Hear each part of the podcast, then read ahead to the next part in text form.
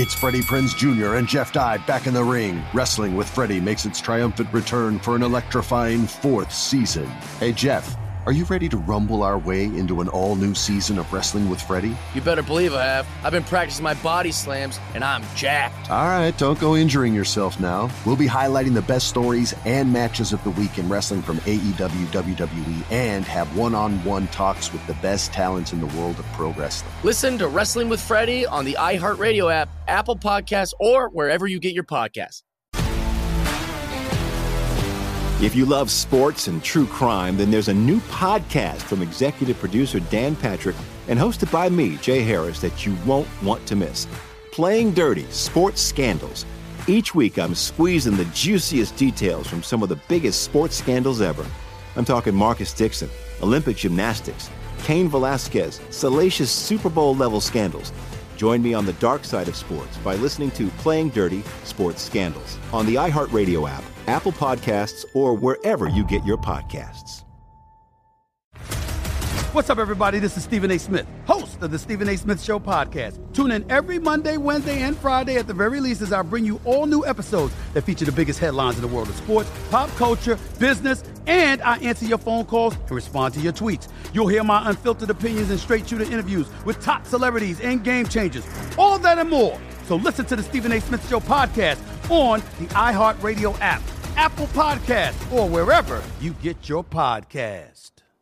MTV's official Challenge podcast is back for another season. And so are we. I'm Tori Deal. And I'm Aneesa Ferreira. The wait is over, guys. All Stars 4 is finally here. And this season takes it to a whole new level old school legends, modern power players, and ex lovers are all competing in Cape Town, South Africa for the prize of $300,000. And we're going to be right here along with you fans, covering every episode on the podcast. Listen to MTV's official Challenge podcast on the iHeartRadio app, Apple Podcasts, or wherever you get your podcasts.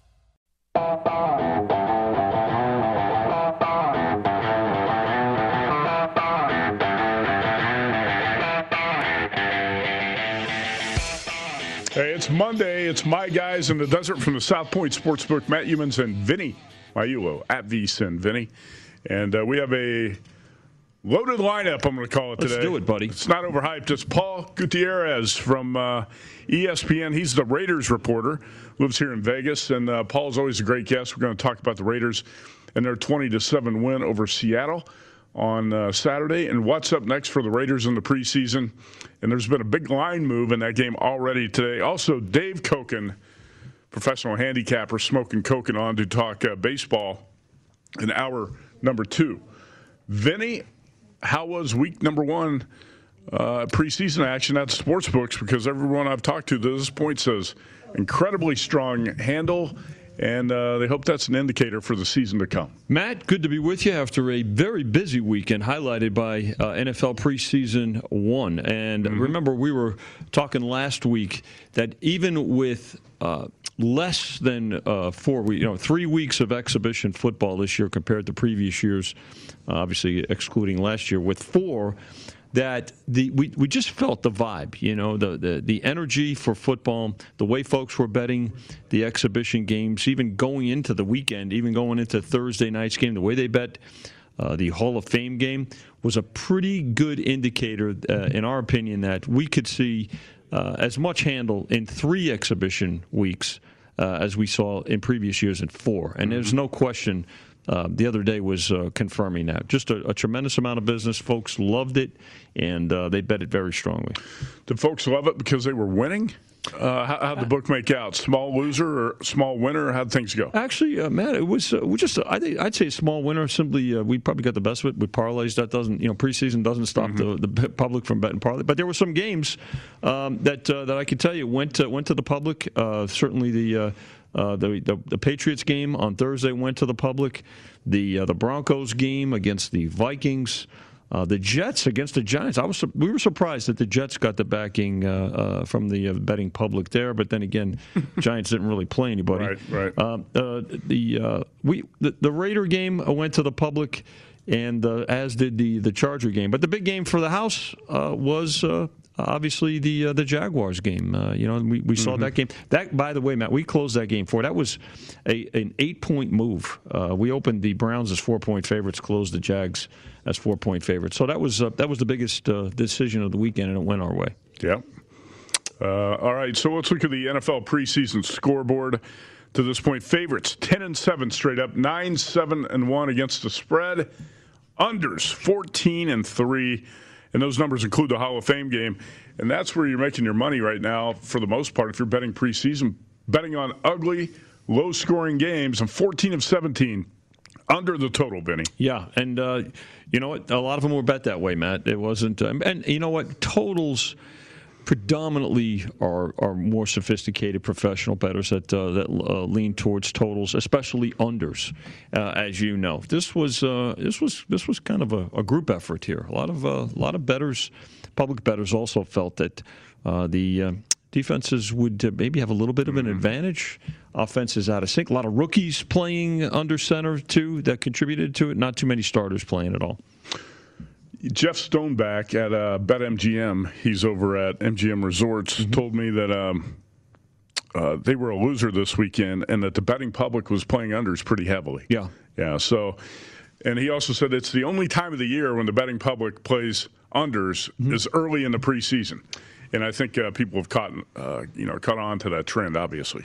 Yeah, there's there's no yeah. question. I mean, uh, with with as many rookies as we talked about, and yeah. other guys uh, taking, uh, uh, you know, trying to trying to win a position, and the fact that uh, starters were pretty much absent, uh, you know, starting quarterbacks were pretty much absent for the for these preseason games too. Add, added to that. Justin Fields, rookie from Ohio State, debuted for the Bears at Soldier Field. And the Bears wiped out a 13-0 deficit to come back to beat the Dolphins 20 to 13. Fields got off to a slow start through his first three drives, but he finished strong over his last four drives 12 for 14, 132 yards, 31 rush yards, and two touchdowns. He started mm-hmm. two for six. And in fact, uh, the Bears as an offense opened the game with I think at least five straight three and outs. Yeah, and uh, it was like, ah, this is the classic Matt Nagy offense. You know? but Justin Fields uh, showed some life in the second half. Yeah, no, he was. Uh, I thought he was one of the better rookies uh, this uh, this particular weekend. And we had five first round draft picks in action at the quarterback position. Quick break here on My Guys in the Desert.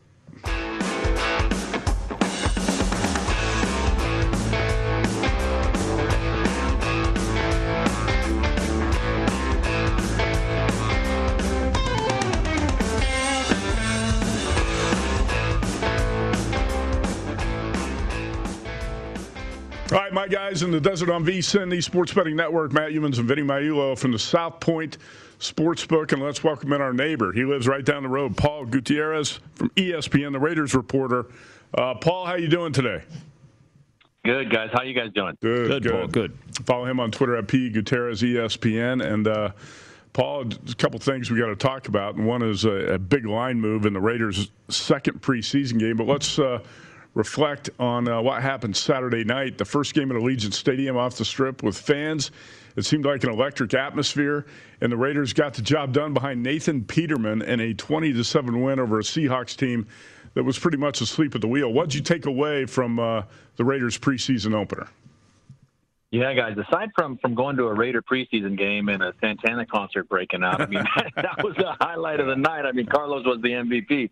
But uh, you know, I, I don't think nobody expected Derek Carr to play, um, and then it looked like Marcus Mariota wasn't going to play either. He was dealing with that leg issue. Uh, they kept him out of practice all week. But I don't know if anybody saw Nathan Peterman. You know, maybe he saw him playing most of the game, uh, but not playing the, except for one snap was kind of shocking. But then having him throw the ball 39 times, that to me was interesting because you could take that one of two ways. It's either they're really putting Marcus Mariota in, in bubble wrap in case a team does want to come by and and, and uh, trade for him, or they were showcasing Nathan Peterman in case the team wanted to come by and grab mm-hmm. him too. Mm-hmm. Those were my big takeaways from there as far as the quarterback position.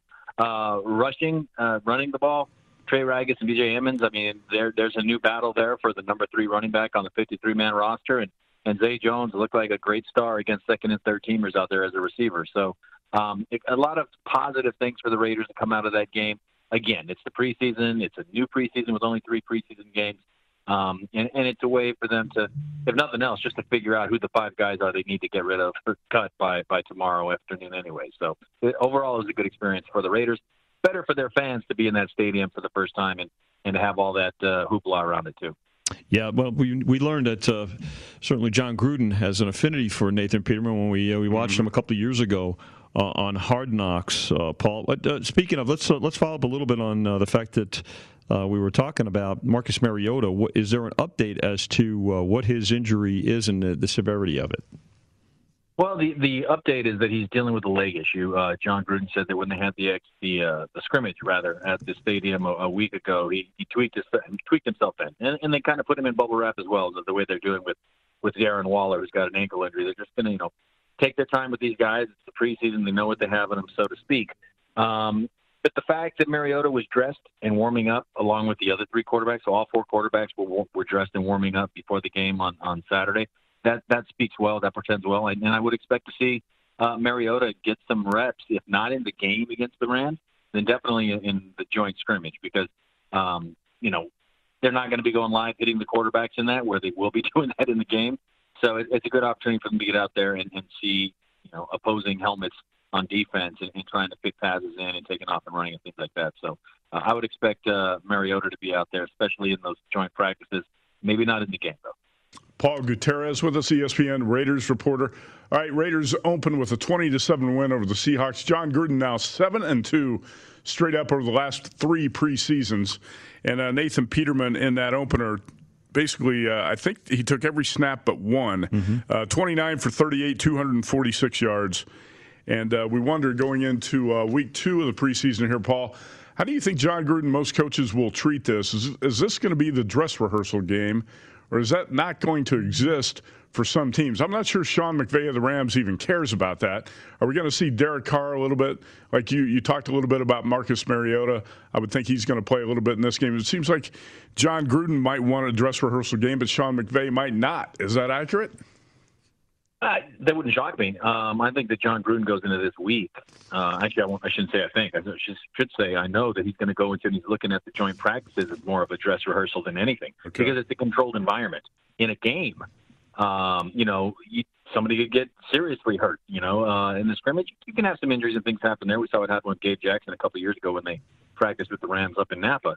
But it, it's going to be interesting. I, you know, I think with that with that game gone now in the preseason and only three preseason games, the the whole dress rehearsal thing, which used to be a week three of the preseason, maybe a thing of the past, uh-huh. especially with more and more teams doing uh, the joint practices.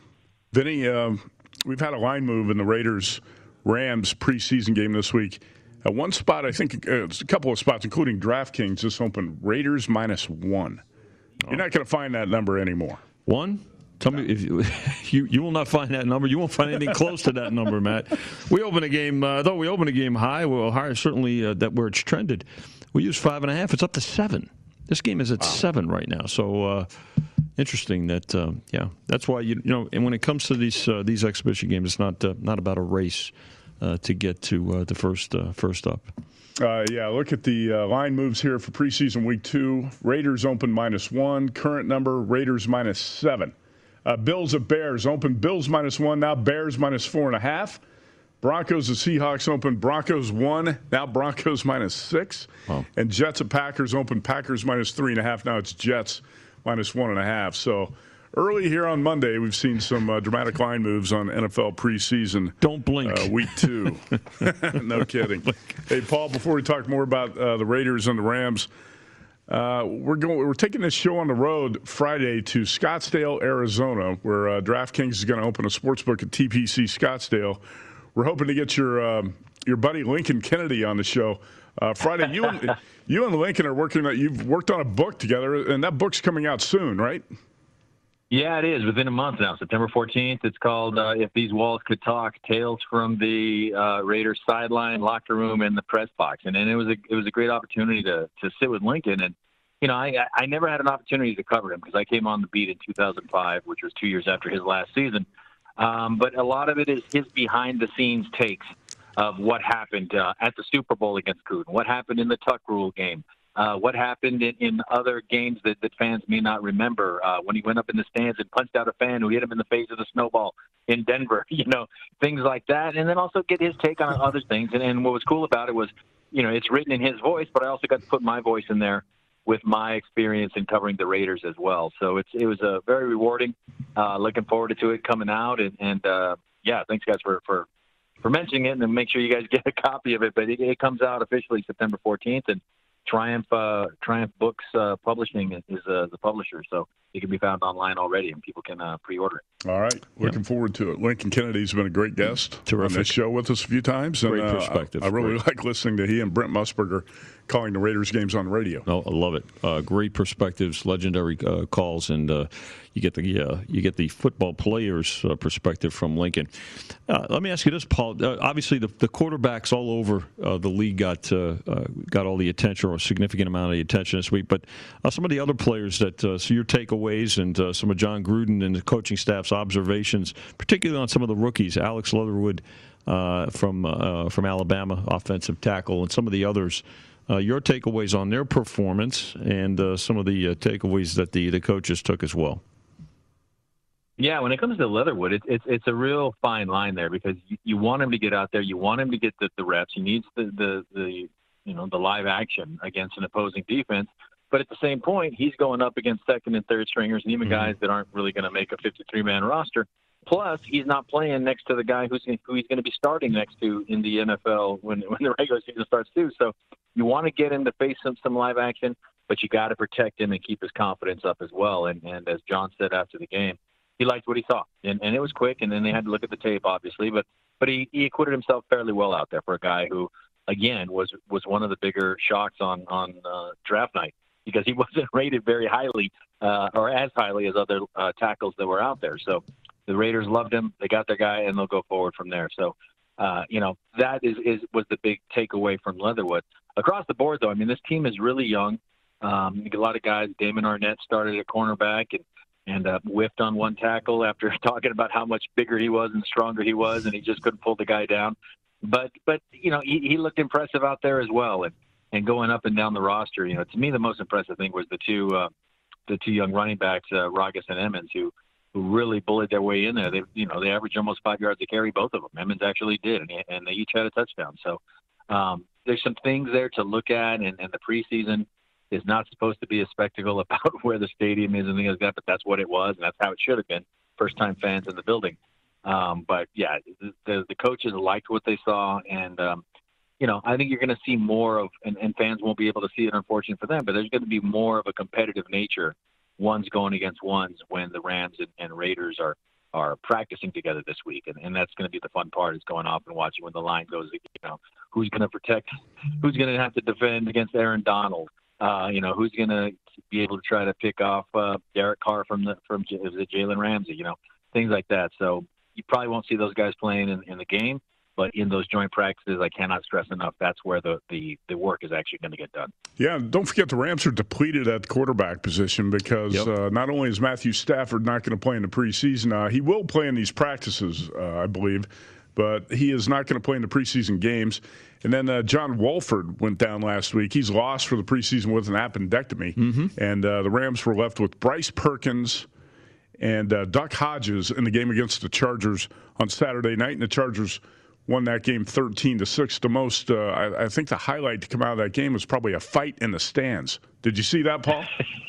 Saw that, and it was right after I watched the Malice in the Palace documentary, and it all starts with somebody throwing a drink in somebody's face. It just kind of goes from there. And you talk about the Rams and the quarterbacks. I mean, you know, as a kid, my all-time favorite quarterback was Vince Ferragamo, so I'm thinking about bringing my Ferragamo jersey down there and seeing if he can get in there and take some snaps for the Rams. Nice. Oh, that's that'd, that'd be cool. Actually, uh, Richie Baccellieri here has a story about uh, Vince Ferragamo. He's got a good story about Vince Ferragamo. Um, I don't think we can tell that on the air. We're not going to. Okay, we'll wait for Richie to tell that. Uh, Paul, you're focused on the Raiders. How much do you observe other teams around the league and what happens in the preseason, uh, in the 16 preseason, other 15 preseason games in Week One? Do you get a chance to sit back and analyze what's going on with uh, some other teams or the, the rookie quarterbacks in uh, the first week of games?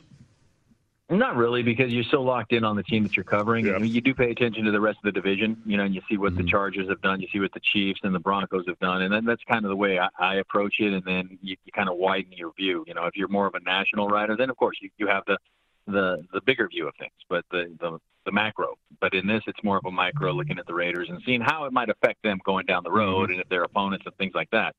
But uh, yeah, no, it's it's uh it's it's a fairly uh, specific job, so to speak. What yeah. about the the last thing to be about the uh, quarterbacks for the Raiders? Uh, how much does Derek Carr want to play in the preseason?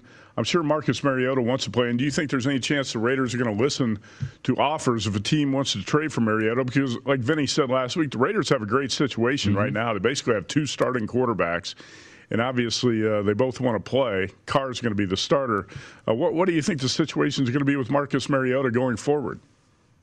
Well, I think it's a good problem for the Raiders yeah. to have, right? Because right. not only not only is Mariota an established starter as well, who wants to start. He said that a couple of weeks ago, anyway. That that's his goal. He is keeping an eye on openings around the league, and but he is enjoying his time with the Raiders. Derek Carr is the franchise. You know, he's the face of the franchise. We know that, but we also know his contract situation. He wants that extension, and and all the guaranteed money is paid out. And that's the other thing that was so shocking. Not even shocking, but just kind of like enlightening, I guess, was was Peterman playing so much and throwing the ball so much and and looking sharp and composed. He didn't look like the guy that was getting picked off galore mm-hmm. when he mm-hmm. was at Buffalo. Um, and I'm not saying that Peterman's a starter either, but it was kind of a showcase for him, and it also may have given the Raiders uh, comfort to know that you know what, if somebody wants to come grab Mariota, we're comfortable with Peterman as the primary backup too. So a lot of different ways to look at that situation. That's exactly what I was thinking as I watched that game Saturday night. And I think uh-huh. this week after week one, mm-hmm. which by the way, uh, speaking of, as, uh, to Paul's point about the uh, the division, they went four and zero oh straight up and against the number uh, this uh, in week uh, one of the exhibition. But I think now we may see some more activity based on you know teams' interest and what teams are not only interested in acquiring, but in assets teams are willing to uh, part with. Yeah, it's hard to say. I think it's going to take an injury at this point for some Maybe. team to want to trade, but who knows? Paul Gutierrez, ESPN Raiders reporter. Uh, Paul, appreciate the time today, man. Thanks. Sounds good. Stop by the RV park whenever you can. I will. Okay. it's right down the road. At P. Gutierrez, ESPN, and he's got a book coming out with uh, Lincoln Kennedy. And uh, always love to have Lincoln on the show. A lot of times when the Raiders are on, I turn down the volume on the TV and I listen to Brent and Lincoln call the too. game on uh, the radio. So we talked about the five rookie quarterbacks, the first round draft picks. Mm-hmm. Actually, Sam Ehlinger, also a rookie in action for the Colts. Mm-hmm. He's a sixth round draft pick. But of the five quarterbacks, Vinny, drafted in the first round, Trevor Lawrence, Zach Wilson, Trey Lance, Justin Fields, Mac Jones. Uh, who who played the best in your estimation? Who looked the worst? If anybody uh, you thought did look bad at all, because it's you know a lot of times you're not going up against number one defenses. Right. They're not blitzing. You don't have much of a rush in your face. It's easy to look good in the preseason. Yeah, Matt, you're right. Um, I, I, thought Justin Fields for me, I thought Justin Fields probably looked the best. Now, listen, there's a lot that you you, you pointed out. Mm-hmm. You know, going up against first team, second and third. Uh, in comparison, what was the offensive line that they were they were paired with? Uh, which which running backs and receivers and things like that. But you know, Trey Lance, he got sacked four times, but that wasn't the starting. You know, I don't think that was the starting O line uh, for for the better part of it. Mm-hmm. Um, they all. I, I try to pay attention to how they their read progression most of them were were best on the run. It seemed. I mean, uh, they, when they got out of the pocket and they were scrambling and, right. and tried to throw on the run. So, but for me, I'm going to say uh, Justin Fields. I would say uh, did the best. Yeah, Bears trailed the Dolphins 13-0, came back to defeat the Dolphins 20 to 13, and Fields led a couple of TD drives in the second half, 12 of 14 uh, for 132 yards with 31 yards rushing on his final four drives after he really sputtered in the 1st mm-hmm. three drives. Yeah. Justin Fields in his debut for the Bears. Uh, Kevin Kisner hit a 55 to 1 in the golf tournament yesterday. One of us bet him. Guess who it is? We'll be back.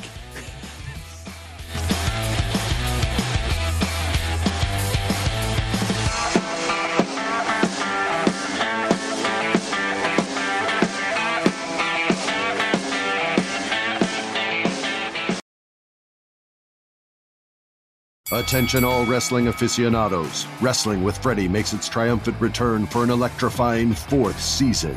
This is Freddie Prinze Jr., and I am beyond thrilled to announce that our wrestling extravaganza is back, and joining me once again is the one and only Jeff Dye. Get ready as we highlight the most jaw dropping matches, dissect the fiercest feuds, and uncover the latest twists and turns in the world of pro wrestling. We're dusting off our legendary side quests and unleashing a barrage of brand new segments that will keep you guys on the edge of your seat like our talks on Unsanctioned Thursdays. Freddie, you know we got to give the people what they want. This season, we have an all star lineup of special guests who are going to be gracing our podcast, bringing with them their own unique insights, experiences, and all of that in the world of pro wrestling and beyond. Whether you're a seasoned wrestling veteran or a fresh faced newcomer, we promise an experience like no other. So buckle up, wrestling fans. Listen to Wrestling with Freddie as part of the My Cultura Podcast Network, available on the iHeartRadio app, Apple Podcasts, or wherever you get your podcasts. If you love sports and true crime, then there's a new podcast from executive producer Dan Patrick and hosted by me, Jay Harris, that you won't want to miss.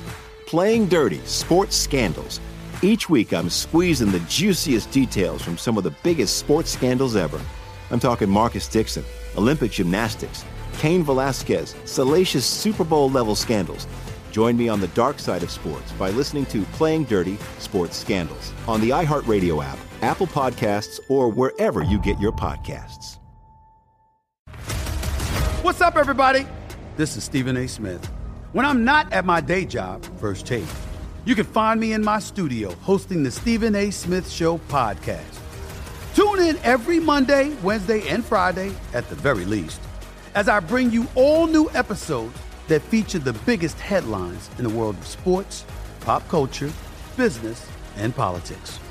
You'll hear my unfiltered opinions on those nauseating Cowboy fans, the chaos in Washington, D.C., and trending topics on social media, as well as my straight shooter interviews with top celebrities and game changers. And I occasionally give out love advice. Yes, it's true. If you want to know my true feelings about something, I'll give it to you straight. So listen to the Stephen A. Smith Show podcast on the iHeartRadio app, Apple Podcasts, or wherever you get your podcast. I'm Hannah Storm, and my podcast, NBA DNA with Hannah Storm, digs deep into the history of professional basketball, along with my own as one of the first female sportscasters. Now let's get you up to speed on what else happened around the NBA today. We talked to all sorts of people I interacted with, from Dr. J to Charles Barkley and recap iconic moments. Yes, he's got it. He, here he comes. Way rock the baby to sleep and slam dunk. As well as some of the wild stories behind the scenes. We were like, what? What are we in for? The scoreboard crashes before we even tip a game off. Today, the NBA is a global sports and entertainment giant. Players are multimillionaires and cultural icons. Iguodala to Curry, back to Iguodala, up for the layup. Oh, blocked by James. And these stories are about how we got here, both on and off the court. And what's next? Listen to NBA DNA with Hannah Storm on the iHeartRadio app, Apple Podcasts, or wherever you get your podcasts.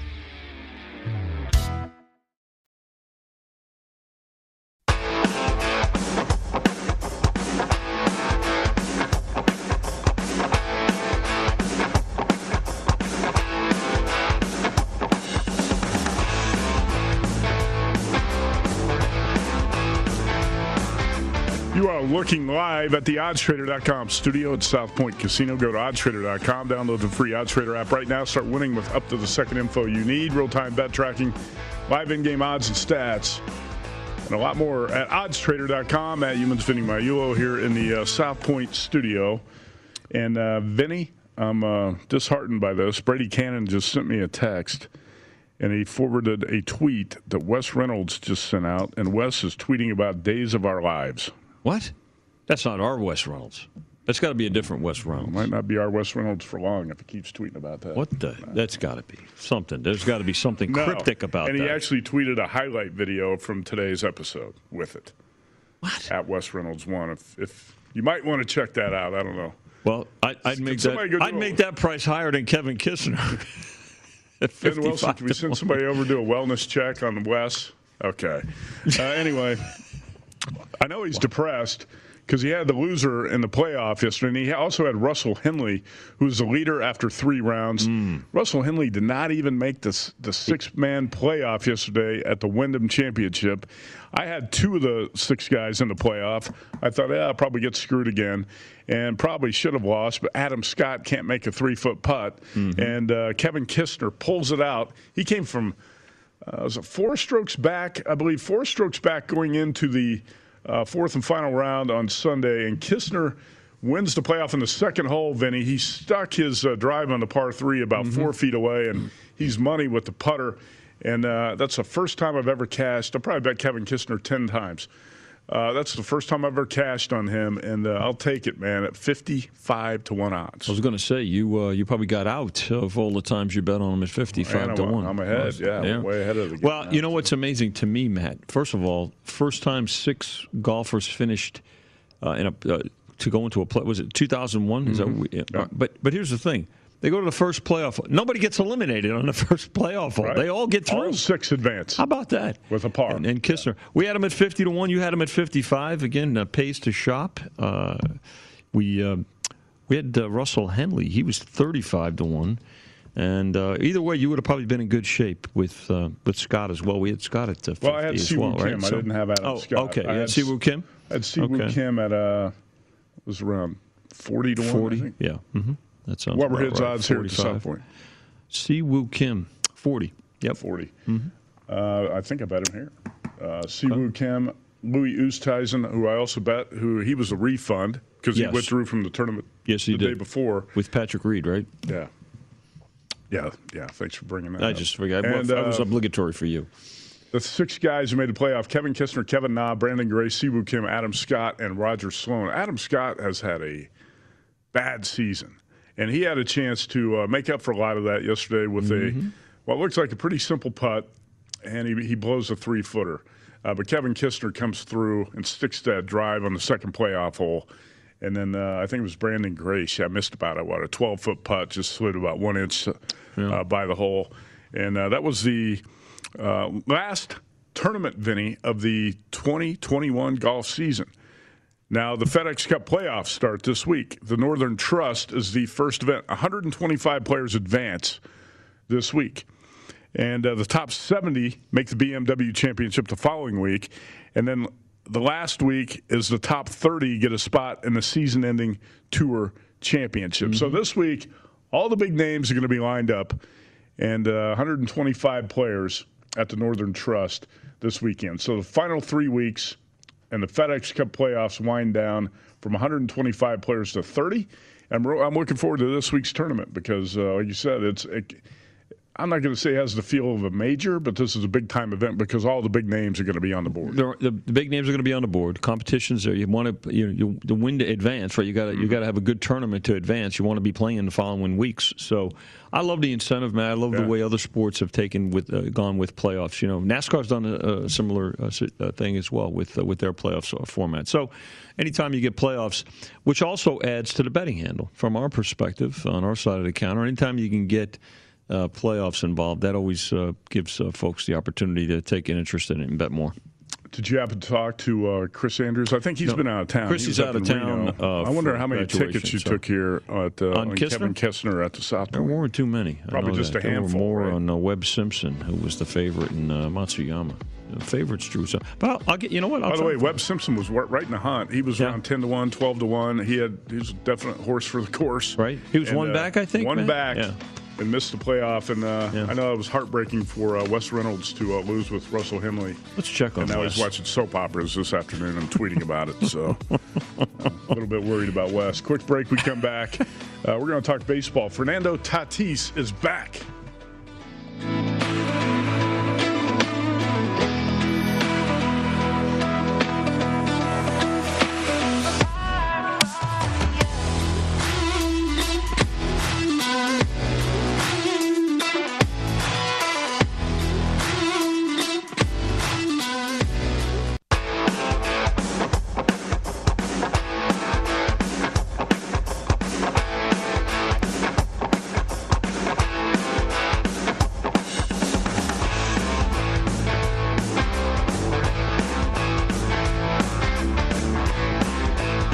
Got to check out this book report I wrote in grade school on Roberto Clemente. Did you uh, did you have a, a part in there? Uh, did you mention me seeing him at Shea Stadium throwing people out? No, I didn't Uh, know that. I yeah, didn't know on. you at the time when I wrote it. It was uh, it was well written, almost as well written as the uh, VSIN Pro Football Betting Guide. Uh, now that the NFL preseason has kicked off, it's a perfect time for you to huddle up with the VSIN Pro Football Betting Guide. Every team, we have advanced stats and power ratings, best bets on win totals, divi- division finishes, and a lot more. The guide is only 20 bucks. Discounts available when you buy both the NFL and college guide. Reserve your copy or sign up for VSIN.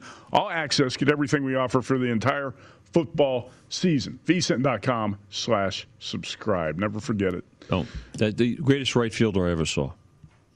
Roberto Clemente. No question. Finished with exactly 3,000 3,000 career hits. Yep. Died in a uh, Plane crash. Plane crash. Uh, with uh, headed to, to uh, Central America for relief. Uh, was it was it an earthquake or a, uh hurricane? Awful. Great player. That had to be around 1970? 70 or 72. Early 70s? 72, I think. Double check that anyway. Not that it's uh, important right now, but Fernando Tatis is back for the Padres, and that's very important to them because uh, they have slipped right now. Uh, 10 games back of the Giants in the National League West. But Tatis announces his return yesterday against the D backs with two home runs, uh, Vinny. And uh, the Padres are going to have to sweat this out in the wild card race. Right now, the Giants lead the NL West by four games over the Dodgers. The Padres 10 back, but they have to feel good about but Tatis being back Yeah. uh, yesterday after they got no hit the previous day. By the way, Tyler Gilbert, the fourth pitcher in MLB history uh, to throw a no hitter in his first career start.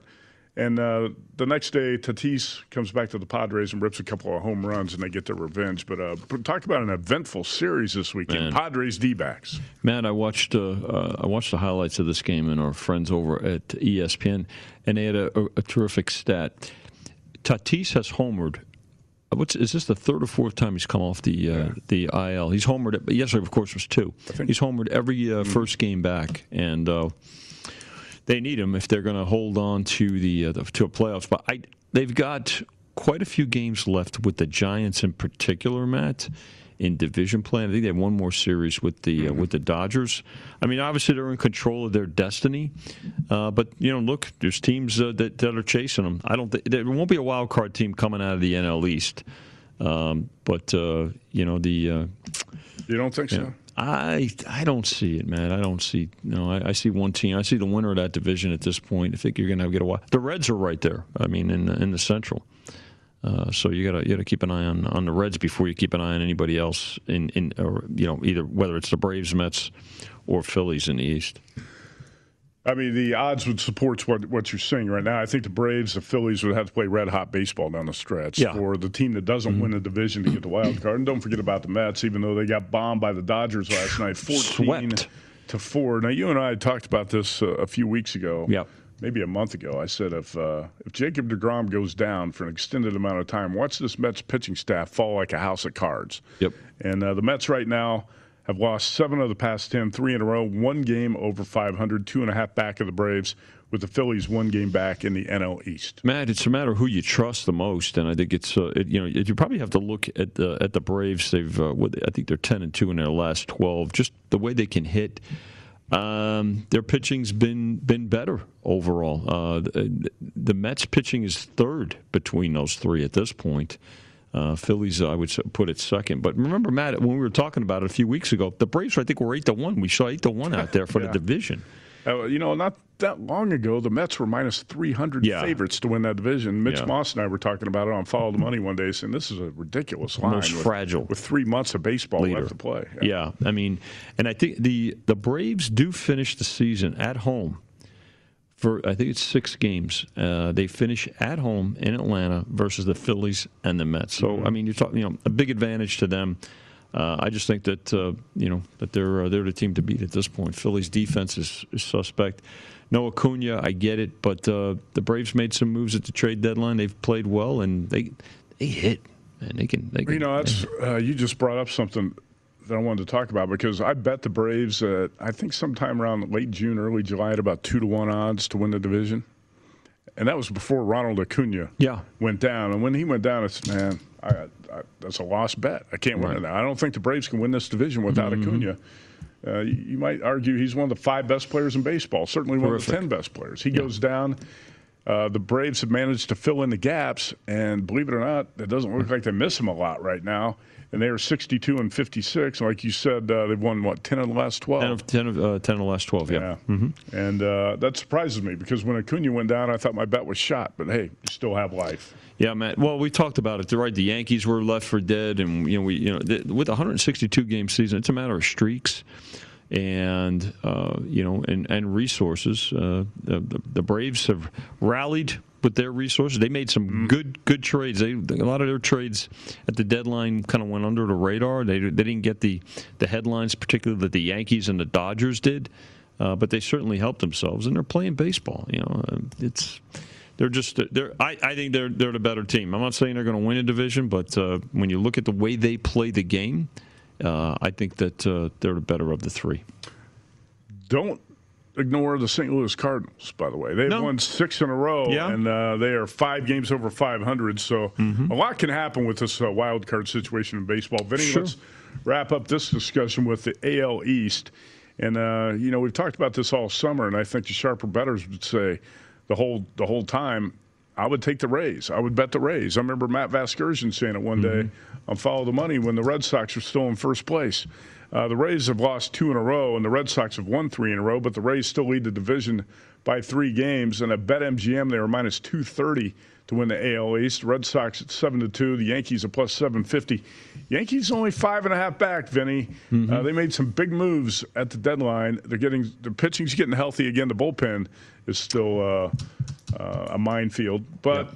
Uh, the Yankees suddenly 13 games over 500 and right in the middle of this thing. And they've uh, they've come on in the last two and a half weeks, Matt. Today's a makeup game against the uh, the Angels, uh, and then they played the uh, the Red Sox. So remember, they couldn't beat the Red Sox early. They've started to right things. So they, the key for the Yankees is going to be head to head against Tampa Bay and Boston. And uh, but I'll tell you what, this uh, Toronto team is going to make it interesting too in that division and for the wild card. Toronto's seven and a half games back, two games behind the Yankees in that uh, division. By the way, the Baltimore Orioles have lost 11 in a row and been completely bombed uh, during that stretch. If you're looking for a team to bet against, uh, how about Baltimore? Bingo. Yep, them and the Cubs. Uh, the Cubs waved the white flag at the trade deadline, and uh, the Cubs have actually dropped uh, 11, 11 straight as well, right, yeah. And uh, the Cubs and the Orioles right now lost causes in baseball. Is Mike Trout lost for the season? We'll try to answer that when we come back.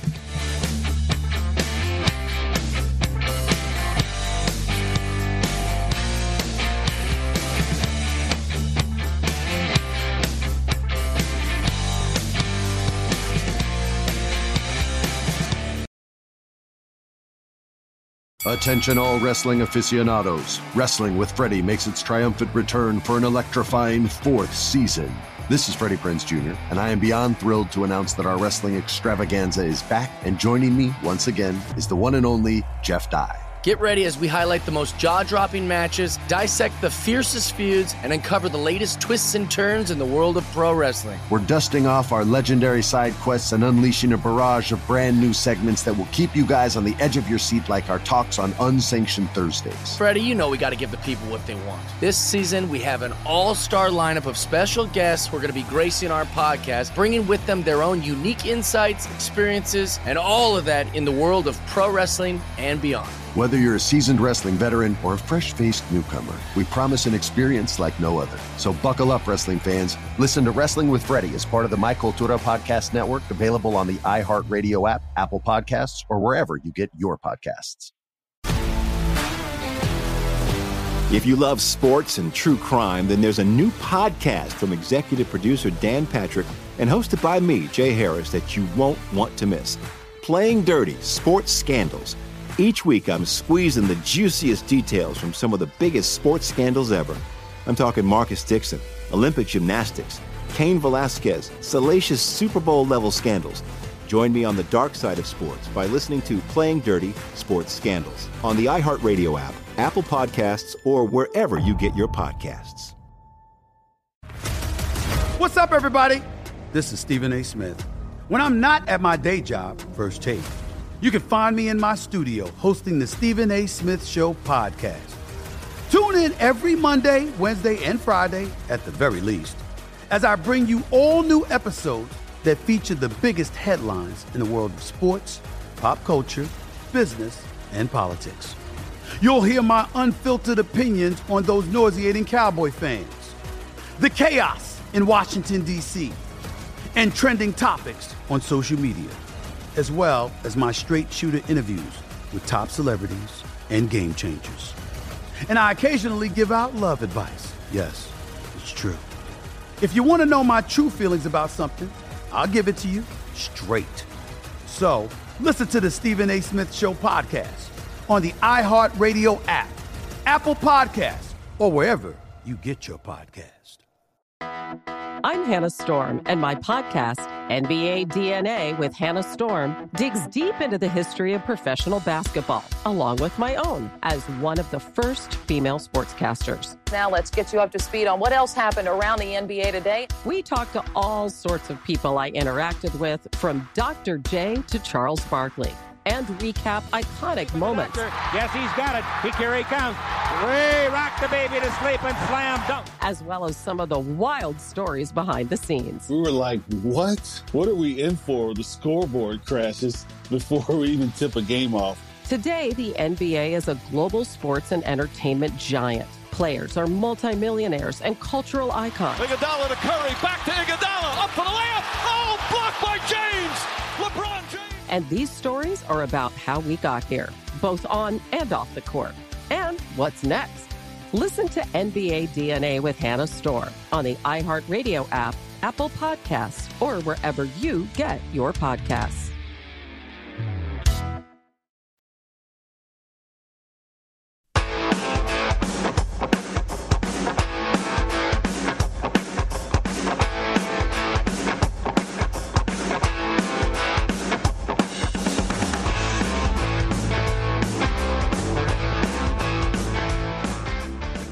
From the oddstrader.com studio at South Point Casino, go to oddstrader.com, download the free OddsTrader app right now, start winning with up to the second info you need. Uh, Vinny, I started to wonder, 1st of August, is Mike Trout going to come back at all this season? Uh, when he went down initially, May 17th, okay, uh, the, the diagnosis or the prognosis was he would be back in six to eight weeks. He had a calf injury and there was talk, you know, around the All Star break, we'll, we'll, probably see Mike Trout. We're into August now, and uh, we're in the second half of August, and there's no Mike Trout. And you got to wonder if we're going to see him again. Uh, apparently, on July 22nd, he tried to test the calf and he experienced discomfort, and he's been out since. The last I heard, he was on a fishing trip in Minnesota. Uh, is Trout done for the season? What would you make the line right now? I think uh, I'd probably make it yes, minus 150. If he's not back by this point, the Angels are 59 and 60.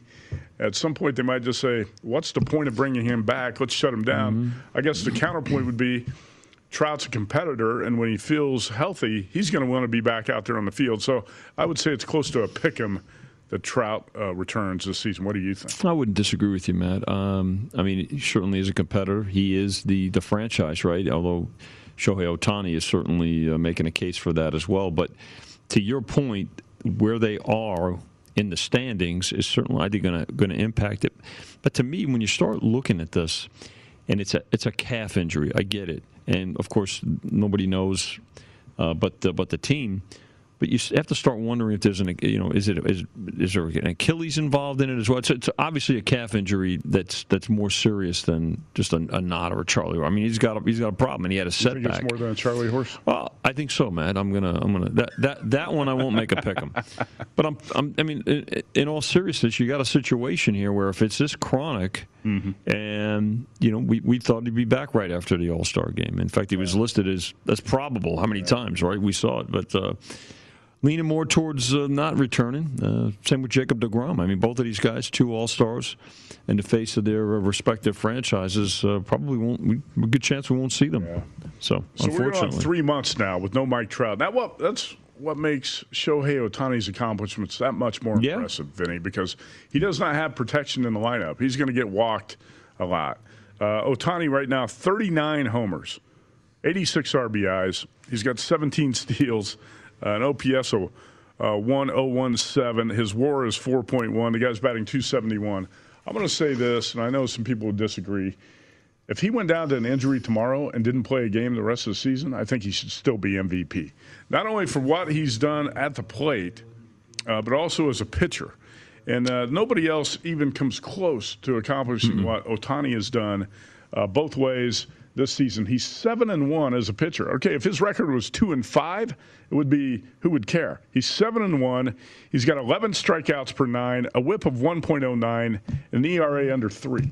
He's the MVP. I don't care if he plays another game this season. Last week, we had people trying to make a case for Bryce Harper. We had bets coming in on Bryce Harper for NL MVP. Harper's got 40 fewer RBIs than Shohei Ohtani. Maybe, he hasn't pitched a game. Maybe okay? maybe for the yeah. month, player of the month, yeah. player of the week. Here's the MVP odds. How That's the current number. Kings? Yeah, there you go. Uh, I'll, I'll bet Shohei right now at minus 120. How would you like to have a 30 to 1 ticket on him from the beginning it. of the season? You got one you right. can give me? Uh, no. Okay. No. It's a Vlad Guerrero Jr. at plus 110. Now, Guerrero huh? might pass Shohei and finish with more home runs. But that doesn't mean he should be MVP. I, yeah, I think he's, he's the greatest threat. But to your point, yeah, two-way player, no way. Yeah. I don't even think uh, it shouldn't be a debate. Uh, the fact that is, you know, you say, well, the Angels are 59 and 60. I don't care. Mike Trout's been out for three months. The fact that they're even around 500, I think, is amazing. Saying something. Uh, I thought they were going to go in the tank. If you would have told me Trout was out three months, I wouldn't say they'd be a 500 baseball team at this point. Now, the Yankees have been without Gerrit Cole here for almost a couple of weeks, mm-hmm. uh, but they haven't really missed him because he hasn't pitched that well. And uh, for anybody who thinks Gerrit Cole is uh, a serious Cy Young candidate in the American League, I don't know what you've mm-hmm. been watching, uh, but Gerrit Cole is a big favorite tonight against the Angels and Jose Suarez. And this is a makeup game, Vinny. Uh, yep. And the price is big if you want to back the Yankees and Cole. What do you have for uh, the money line and the run line and the total tonight? Angels, Yankees, in the Bronx. Yankees up to 280, Matt. We was 230, and when we came on the air, 270 was not high enough. So 280 right now uh, for the uh, Yankees. Uh, the total on the game from nine to eight and a half, and uh, the run line, Yankees minus minus one and a half, mm-hmm. and a up to a dollar forty-five. There you go, buddy. That's that's all about the Yankees today. Straight bets, parlays. I don't think it's a real surprise. Well, you talked about it right before uh, the break. The Yankees have been a hot team since yeah. the All Star break. Mm-hmm. I mean, they've gotten in the last two and a half weeks. And Matt, when when they were left for dead, we talked about it. There's a team that has resources. There's a team that com- that's committed. If there's a team that's going to say we're we're we're you know we're buyers 1st mm-hmm. 90 percent of the time, uh, it was going to be the Yankees, and they did it. And they've uh, they've gotten uh, they've, now to your point, uh, they've got to get this this bullpen situation squared away. But they're they're hitting the ball now, and they're getting healthier. So. Yeah, if you uh, look at that Yankees lineup, when Gary Sanchez is going to be back in, and when that's at full strength, there is no soft spot in that no. lineup. It, looks like an all-star team. Yeah. So you, you had Joey Gallo and Anthony Rizzo, and uh, the Yankees uh, are uh, about as good as it gets offensively in baseball when they're at full strength. Now they got some left-handed power in that lineup. Yeah, they got to get the pitching straightened out. Uh, Luis Severino's return would be nice to see. Mm-hmm. Gerrit Cole has got to get things straightened out. He comes off the COVID injured list to make that start uh, tonight. So.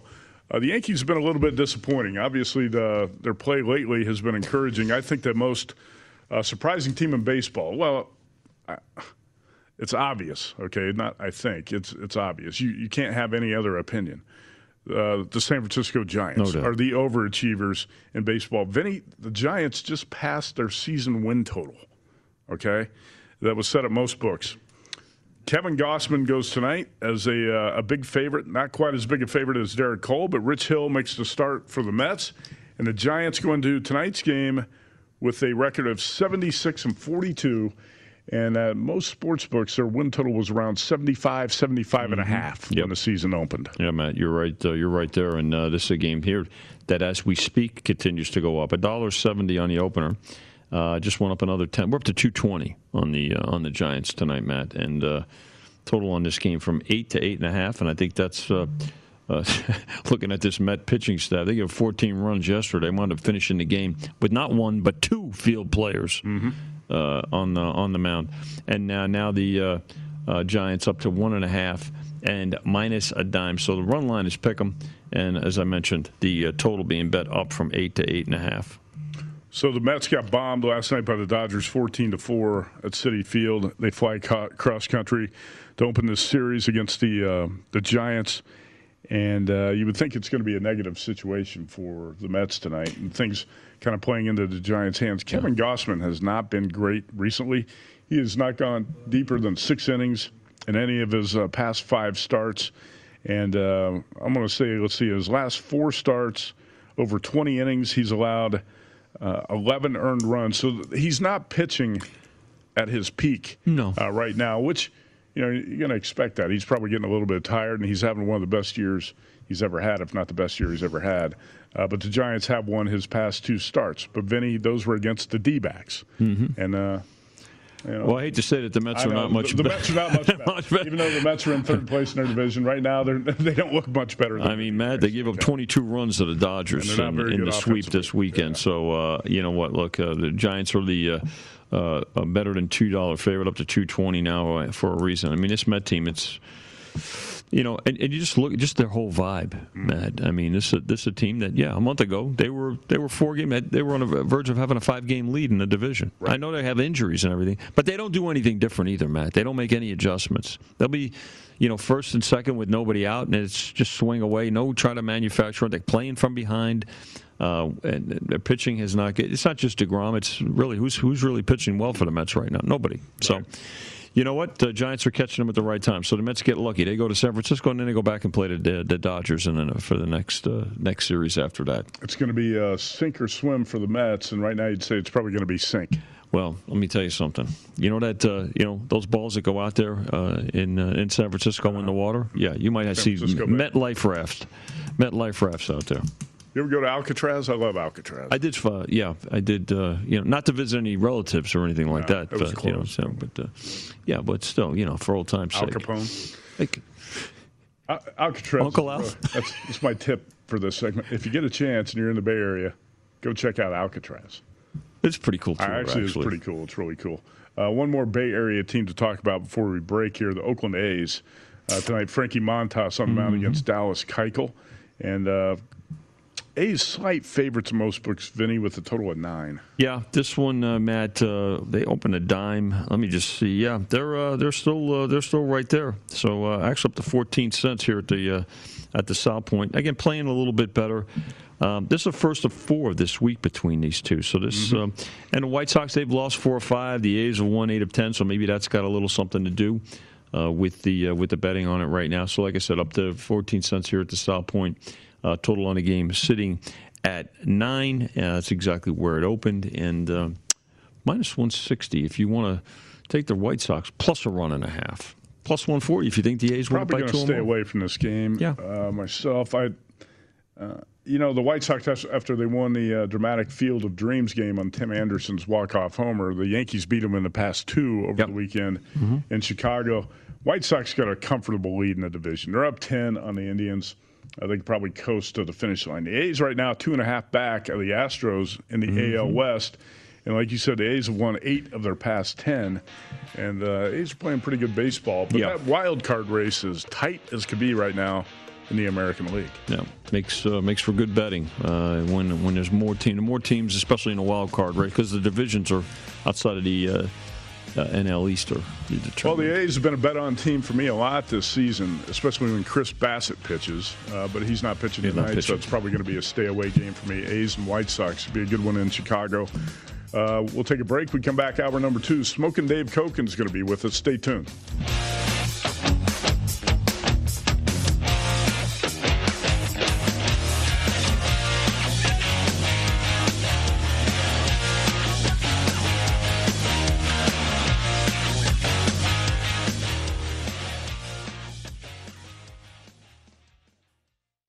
It's Freddie Prinze Jr. and Jeff Dye back in the ring. Wrestling with Freddie makes its triumphant return for an electrifying fourth season.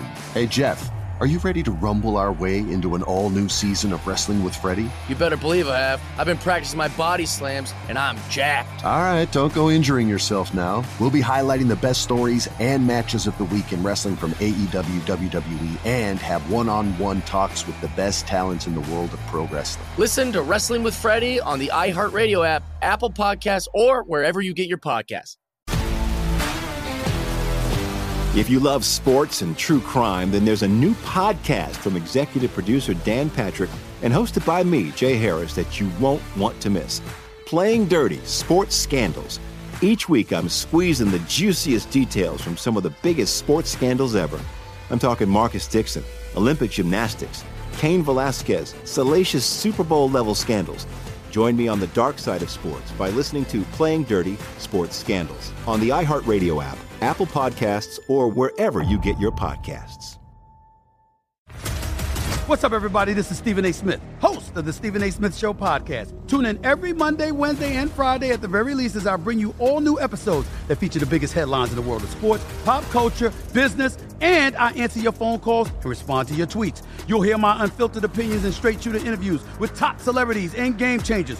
All that and more. So listen to the Stephen A. Smith Show podcast on the iHeartRadio app, Apple Podcast, or wherever you get your podcast. MTV's official Challenge podcast is back for another season. And so are we. I'm Tori Deal. And I'm Aneesa Ferreira. The wait is over, guys. All Stars 4 is finally here. And this season takes it to a whole new level. Old school legends, modern power players, and ex lovers are all competing in Cape Town, South Africa for the prize of $300,000. And we're going to be right here along with you fans, covering every episode on the podcast. Listen to MTV's official Challenge podcast on the iHeartRadio app, Apple Podcasts, or wherever you get your podcasts.